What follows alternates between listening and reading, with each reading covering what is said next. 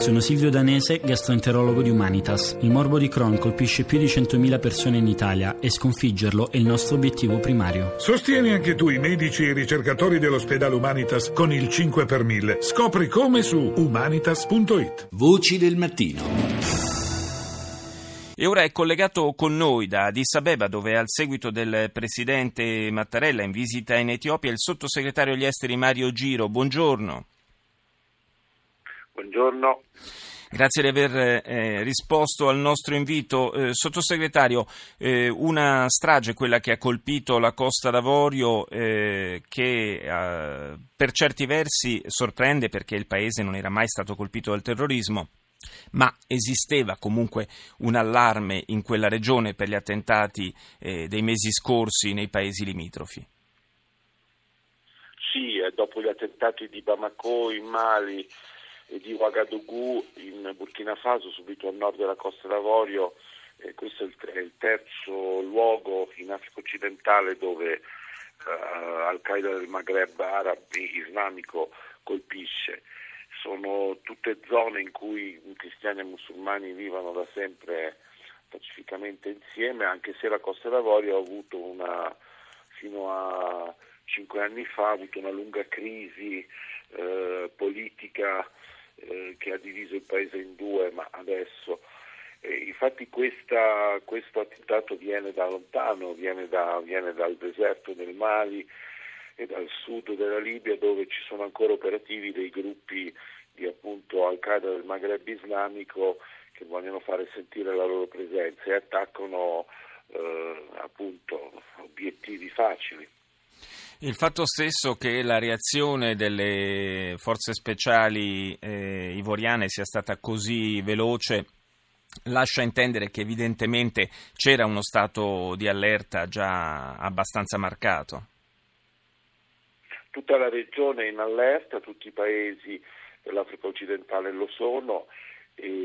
Conosco Gran Bassam, è una piccola, una piccola cittadina eh, che fu capitale della Costa d'Avorio, eh, capitale, capoluogo diciamo, durante la colonizzazione della, della, regione della Costa d'Avorio, della bassa costa come si diceva una volta, durante la colonizzazione il primo posto dove arrivarono i colonizzatori e dove ci sono alcune vestigia e qualche piccolo albergo che sono stati quelli colpiti, tra quelli colpiti sulla spiaggia perché è una zona dove c'è una spiaggia, non è che ci sono tante spiagge eh, nel Golfo di Guinea dove l'oceano è molto, eh, è molto forte e, mh, mm, e, che è un posto dove si va il sabato e la domenica a mangiare, a mangiare fuori, eh, dove vanno anche molti voriani da Abidjan e non è lontana da Abidjan c'è una strada eh, in mezzo alle palme, è un posto carino e purtroppo un posto facile da colpire, verso la frontiera con, eh, eh, con il Ghana. E da questo punto di vista, anche in base a quello che lei ci sta raccontando, è solo in parte un attentato quindi contro gli occidentali, in realtà è un attentato proprio contro la stessa Costa d'Avorio, prima di tutto.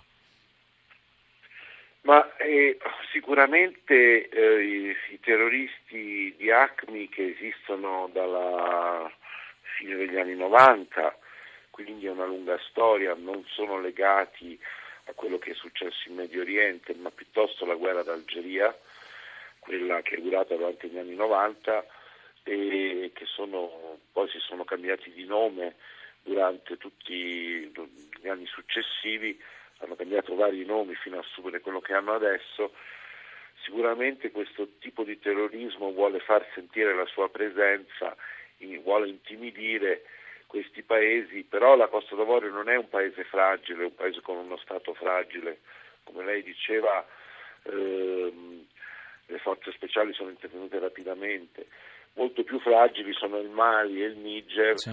che sono a nord verso il Sahel e che sono negli stati che dobbiamo difendere perché un po' sono gli stati frontalieri dell'Italia dal momento che non c'è più la Libia in questo momento. Certo, anche questo è un aspetto che è opportuno sottolineare. E io ringrazio davvero il sottosegretario agli esteri Mario Giro per essere stato nostro ospite stamani. Le auguro buon lavoro in questa lunga eh, missione insieme al presidente Mattarella in Africa. Voci del mattino. E continuiamo a parlare di Costa d'Avorio, lo facciamo ora con eh, la collega giornalista Federica Zoia, collaboratrice di Avvenire. Buongiorno. Buongiorno. Dicevamo ora con eh, il sottosegretario Giro, eh, la Costa d'Avorio, eh, lo sottolineava proprio lui in apertura di collegamento, un paese che ha una tradizione di coesistenza pacifica tra eh, musulmani e cristiani, eh, una coesistenza pacifica che forse qualcuno eh, vorrebbe anche mettere in discussione.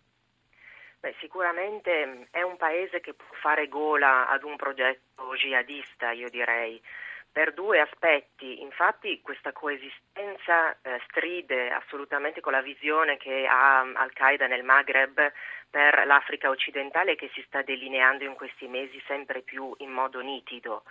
Allo stesso tempo è comunque un paese che esce da una guerra civile molto sanguinosa, che ha lasciato degli strascichi e che sta cercando di rialzarsi con un grande piano di sviluppo economico.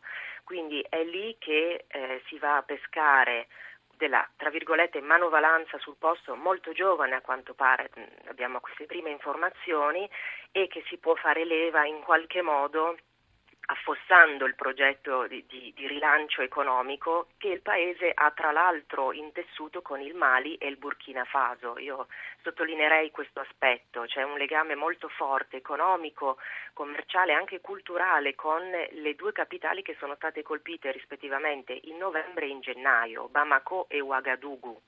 Quindi questo aspetto ci dice che non sono attacchi eh, slegati fra di loro e che c'è un progetto di tipo politico dietro. Mm.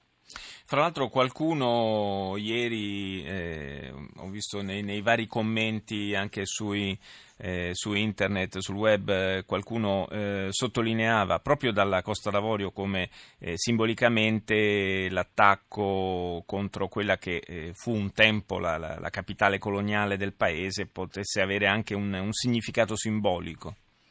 Certo, assolutamente, è comunque, diceva il sottosegretario, una piccola località turistica ma, con un grande passato, un passato comunque culturale, un passato di, di coesistenza, un presente anche in cui eh, la borghesia piccola e media ivoriana si incontra con turisti e gente che lavora sul posto e viene da fuori, è altamente simbolico, quindi sicuramente ACMI prende di mira eh, questa apertura al mondo da parte della Costa d'Avorio che è recente, degli ultimi due tre anni, eh, che è stata mh, rilanciata proprio dal Presidente Ouattara con un piano economico e prende di mira anche eh, altri paesi che hanno tentato di fare questo. C'è anche, secondo me, una forte ostilità nei confronti eh, di paesi che si vogliono indipendenti, che si, che si collocano in una prospettiva internazionale, sì. eh, che, che, vogliono sfruttare le proprie risorse in modo autonomo e, e rivendicano questa forza culturale e questa potenzialità economica. Grazie, grazie a Federica Zoia, collega e collaboratrice di Avvenire, per essere stata con noi.